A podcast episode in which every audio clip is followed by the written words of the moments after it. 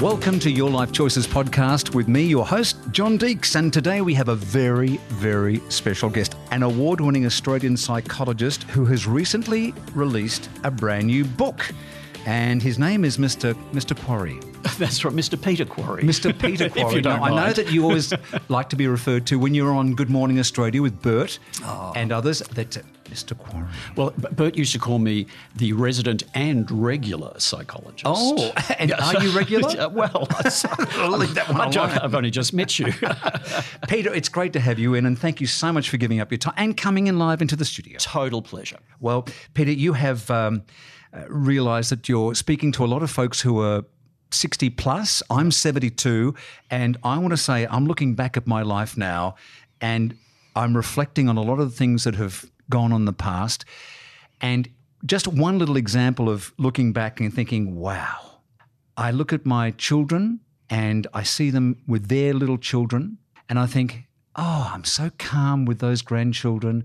I, you know, and I see the mistakes the the parents are making. I don't say anything. I keep my mouth shut. But I think, wow, if only I could have had that experience transposed to when I was in my 20s with all of that drama and oh money and oh all the rest of it.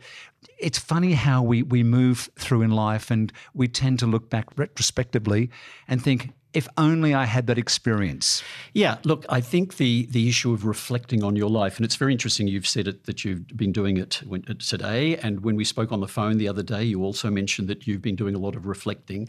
And the reality is that when we get to a certain age, let's say kind of 60 ish plus, what interestingly Jane Fonda called the third act of life, we have this urge to reflect back, and it's quite a well established psychological fact. Um, what we want to do is we want to try and make sense of what the hell just happened.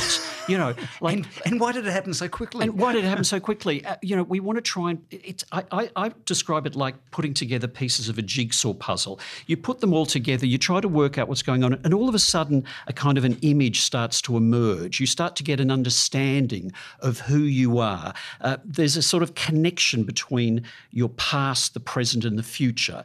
I mean, the the developmental psychologist Erik Erikson called it ego integration, the urge for ego integration to try and make sense of what was happening in your life. So it's a very, very natural thing. So what you're describing is congratulations, very normal. Well, uh, it, I just can't believe how quickly it's all gone. But um, I remember somebody said to Clint Eastwood, Clint, you're in your 90s. Why are you still making movies? And he said, I refuse to let the old man in. Every morning I wake up and I refuse to let the old man in. Which is, I think, a very, very good saying because I prefer to look when people say, oh, it's not like it used to be. Nothing is like it used to be 60 seconds ago. So you've got to keep looking forward. Look, absolutely, and that's why I say part of this this process of making sense of life is not just looking back; it's also looking forward to the years that we have left, trying to decide what do we want to do with them, how do we want to live them most most fruitfully. So this this urge to kind of make sense of your life is is really quite common. The the other thing that is very common um, in later life, from a psychological point of view, is the urge to try and pass on your wisdom to those who follow. Erikson called it generativity. So this urge to kind of uh, pass on wisdom. Now it's interesting that you mentioned watching your your adult children with their children and you're zipping your mouth. Sometimes we decide to not pass on our wisdom for political reasons. But at the same time, you know, we do have this urge. And the reason that I wrote the book was because I, I decided that I wanted to look at my life and try to make sense of it. Well, now just stop right there. The book of which you referred to, my friend, is If I Were You, a psychologist puts himself on the couch. That's the reason we have you in today to, to look at this book Yep. that you have written. And the quote by Frankie Ballard How am I ever going to be old and wise if I ain't ever young and crazy? yes. Yeah. And looking at you, I reckon you were young and crazy. Oh, you're so right. You're so right, uh, and, and and not necessarily, you know, was. So, um, uh, look, when I, I mean, I had a very crazy life, and I, you know, I grew up in the '70s. We did everything. You know, I mean, what do they say? If you can remember the '70s, you weren't there, or you were there, or something or other. Um, I, I had a very crazy life, uh, and I decided that I wanted to review my life um, because I'd been reading a little bit about this idea of reviewing your life. And I thought, well, I'm going to have a go. Now, when I started the exercise, I actually wasn't intending to write a book. I very much said to myself, don't worry about a book because I didn't want to have that whole kind of commercial pressure, pressure yeah. which is a real creativity killer. So I did it for myself. And I found it the most extraordinary exercise what for me. Oh, well, look, the, the thing about doing a life review is what I call a life review is that there are really three benefits. You can make peace with your past, you can learn about who you are, and you can also plan for the future, as we just mentioned. So you, you, you asked me, what do I get out of it? I'll give you one example. I had a very crazy childhood. My father died when I was two. My mother had was German and she had lived through the bombings of World War II in Germany. So she was suffering from post traumatic stress disorder. Not that we knew that then, of course. Um, and she she was a very passive woman, kind of crazy, was quite inappropriate with me at a number of levels. And you know, I go into detail in the book and then I discovered when I was uh, 13 that I was gay, which, you know, in the late 60s, mm. you know, it was not a great time to find out about that mm. because there was no information. I mean, it's not like nowadays where half the kids come out on Facebook. Yeah, yeah. So I had a very challenging childhood. And for most of my adulthood, I, I, had this lingering anger, this kind of lingering, simmering sense of why me? Why did my father have to die? Why couldn't somebody else's father die? I felt a bit of a victim of the circumstances. Now, when I did this exercise, this life review, and looked back, one of the questions I asked myself is Is there a different way of looking at your childhood that will result in a different feeling? And the answer is yes, there is. There is a different way. And that is to look at what did I gain out of that difficult childhood? What did I learn? What were the skills that I absorbed? And the reality is that I learned two fantastic life skills resilience, which is the ability to bounce back from difficulty, and adaptability, which is obviously the ability to cope with change. I have both of those skills in spadefuls, and they are a direct result of the very difficult, challenging childhood that I had. So, what did I get? One example is I now feel actually grateful that I had that childhood. Whereas before I felt angry and it sounds like a it victim. was liberating. Oh, hugely liberating. And I mean, you know, uh, your listeners would have every right to say, you're a psychologist. How come you didn't work this out earlier? well, you know. Dr. Hill oneself. Correct. Correct. Exactly correct. Do you wish you'd written this book earlier? No. No, I, I because they, there is a time when you have to do this piece of work.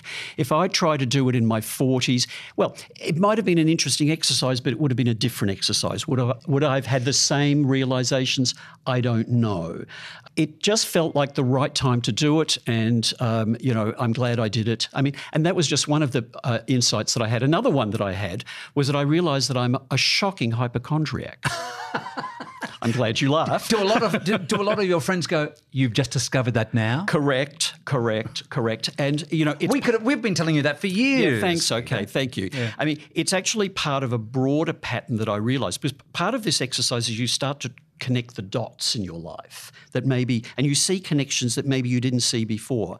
I realised when I did this exercise that I'm a pessimist. And my pessimism actually comes out in a number of manifestations. So, one is hypochondria. I always think I'm about to get sick. When I look at my investment strategy, I'm always down the low risk end because I always think there's about to be a, a crash. Um, in my late 30s, I split up from a very long term relationship and I went into a huge spin. I, I, ended up seeing a psychiatrist for two years. I went into a huge depression because I thought, wait for it, I thought I'll never meet anyone again. Mm-hmm. So when I, when I wrote this book and I wrote about my life, I started to join these dots and I realized that I've got this pervasive pessimism. Where do you think it came from? Oh, I think probably from my childhood because I had a very, very rough time. So what I learned is that, you know, bad things are likely to happen. Um, but, you know, I've taken that insight and that learning and I've actually projected it forward because in thinking about what do I want to do differently going forward in my life, it's not just, you know, I want to lose weight or get fit or what. I want to be less pessimistic. And I realized turning 60 a few years ago now that I was actually quite freaked out about getting older. I thought, oh, it's going to be horrible. And and it was actually my pessimism at work. So I've actually changed that, and now I feel a lot better about getting older. What tips and uh, helpful uh, ideas do you give to folks who come to you, or, or probably even worse, don't come to you, uh, but who are listening to this now and have have regrets and they're at a certain age and they think, oh, you know, uh, the Ford, there's only a few years ahead and and whatever. How do you get them out of that funk? Well, I strongly recommend doing this exercise of doing a life review. Now, many people think of might think of it in terms of doing a memoir you know, and, and that is sort of very similar exercise. The, the thing with a memoir, though, is that a memoir tends to be descriptive. You know, I got married and then I lived in this house and then I did this and I did that. It describes the facts. And a lot of people are interested in that because they want to pass on the family history mm. to those who follow. So it's a great exercise. That's a, that's a different beast. Well, that's only half of the exercise. The other half that I'm interested in and that I write about in the book is how to unpack what happened, how to make sense of it, how to analyze it. That's why I call the, the, the subtitle is A Psychologist Puts Himself on the couch. So in the book, I describe how to do this and then I demonstrate by doing it on myself. So it's not just writing about what happened, it's also unpacking it, and analysing it. And that's about asking questions. Because your p- chapters are, are, letters to yourself, aren't they? That's right. That's so, exactly right. Explain to me about that. Well, when I when I was thinking about how would I do this book, I was you know trying to come up with a device, and I came up with an idea of splitting myself into two characters. So there's Pete. Was that difficult? hey, I'm a psychologist. uh, uh, so there's Pete, who's the kind of wild, you know, drug, sex, and rock and roll. Well, maybe not that much rock and roll um, guy who wants to do a life review. He consults his alter ego, PQ, which are my initials, Peter Quarry, which is what I used to be called when I worked professionally. So he consults this psychologist who's got, you know, 45 years experience, blah, blah, blah, he, and says, I want to do a life review. Will you help me?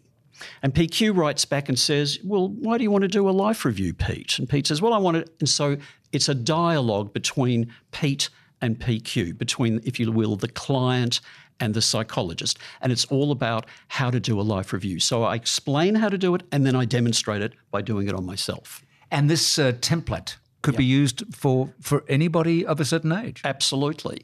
Um, well, look, it's interesting, you know, talking about memoirs. Apparently, P- Prince Harry is coming out with a memoir later this oh, year. Yeah, right. Well, you know, okay, we, we leave aside who he is, and, but it's interesting that he's in his late 30s. And apparently, he wants to do so in order to identify what lessons he can learn from his life so far. So, ah. you know, full marks to him. Obviously, the longer you've lived, the more life you have to review. And that's why I'm saying it's probably an exercise more for, you know, 50, 60 plus. How what sort of template would I give? Well, obviously read the book because I give the mm-hmm. template in that. But very, very briefly, um, what I suggest is that you start by breaking your life down into a number of what I call eras. That makes it easier. And I suggest aiming for between eight and 12 eras. Now, what is an era? An era could be your 20s. An era could be when you had pink hair, when you were in a rock band, when you were in a relationship with Mary, when you lived in a house by the river. How, it, it, whatever it makes sense to you. So identify eight, and I can see by the look on your face that you're actually starting to think of what are the eight to 12 eras of my life. I'm just remembering Mary. he was a great, great guy, wasn't he? He was fantastic. um, so, you know, you start by breaking your life down into those slices, and then you write the first one up, what happened, mm. and then you do this unpacking, which is a questioning process. And I provide in the book a whole lot of different questions that you can ask oh. of yourself to help you to analyse it. Why do we get old and cranky? Oh, well, I know why we get old, but why do we get cranky? Well, I don't know that everyone does get oh, cranky. Gosh, don't say no, that to me. No, I oh, mean sorry. you're you're no, not cranky. Well, maybe you are. no, I'm not. Know. But we we tend to get uh, I, I, a, a little bit short with people and a bit um, dismissive of uh, technology or uh, what kids are doing today. Oh, In my day, don't start me. Um, look, I think we are no. It, it's not that we're more judgmental than we are when we're younger. It's just that we feel freer to be honest about it. I think that's it. You know, I mean, I find myself get, you know, sounding off at people. And I catch myself and I think, oh, I'm just turning into one of those One of cranky those, old. yeah. So, you know, I try to catch myself. I mean, you know, and and and stop it. And that's that kind of goes back to my comment before about how this exercise isn't just about looking at the past. It's also thinking about how do I want to be different going forward. And you know, it's not once again not just about I want to lose weight or you know take up golf.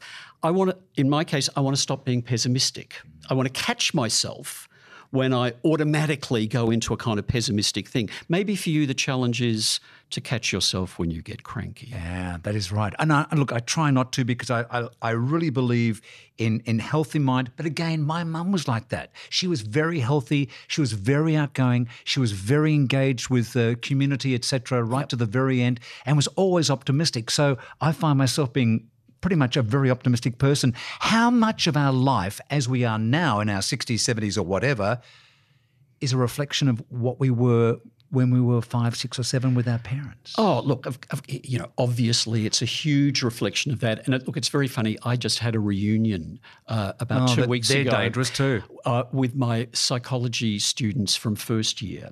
And I mean, we hadn't seen each other in A lot of years. 50 years. Whoa! And you know, if if I'd walked past any of them down the street, I wouldn't have recognised them, nor I'm sure would they have recognised me. But the funny thing is, sitting down, once you hear them talking and once you see their mannerisms, it's like it was yesterday. You know, it's extraordinary how similar we are, even though we're different. If that makes sense. It does because um, as I get older, I'm becoming more like my mother. I am, and I'm. I'm sort I believe you. I believe you. I, oh, you- obviously you knew her, but uh, I find myself uh, being very much like uh, like my mother was. I mean, my, my father was in Larundel for most of my early life, so he wasn't around. But uh, certainly, uh, and she was a very strong woman, and, and and she was there for me, and all the rest of it. So it was wonderful. I, I had a very similar realization, and I'd, I'd always thought that I was very different from my mother. And as I was writing the book, well, you know, ha ha, kid yourself. Uh, and PQ, who's part of me, said to Pete, another part of me, at one stage, "You do realize you're incredibly like your mother," and gave like several examples. And I kind of squir- Pete squirmed for a while, and then realized actually. Wrapped. I am so happy. I am. My, yeah, I, I had a slightly more complex journey towards acceptance around that issue. But I finally, you know, I, I've always looked at my mother very negatively, and it allowed me to sort of remember the positive things about her, of which there were many, many, many things. What a heck of a life, though. What a heck of a life. Growing up in Germany with the bombings and all. Oh, totally, Just totally. amazing. totally. I'm, I'm looking at our producer Ian. Is he saying wrap this up? Oh, Ian, I, there's so many more things I want to say, like uh, having my three older sisters and my mum, and uh, which was which was great, except the hand-me-downs. I'll have Oh. to I'll have to bring the couch in next time. Peter Quarry, the author of If I Were You, is it out now? It certainly is. You have a website. I certainly do, peterquarry.com, um, but it's available where all good books are sold. And I'm very happy to announce I've just signed a deal. Uh, it's going to be turned into an audiobook with global distribution, which is great. If I Were You, Peter Quarry, Q U A R R Y, an award, a multi-award winning Australian psychologist, and uh, I hope this is not the last time we meet, Peter, because it's fantastic to have you on the show. I, it was a great pleasure. I do hope to come back. I hope that you found this of great interest. I certainly did. And remember, for over 22 years, Your Life Choices has been providing Australians with essential news, articles, and retirement resources. We have over 270,000 members, and if you know someone who you think could benefit from Your Life Choices, remember it's absolutely free to join.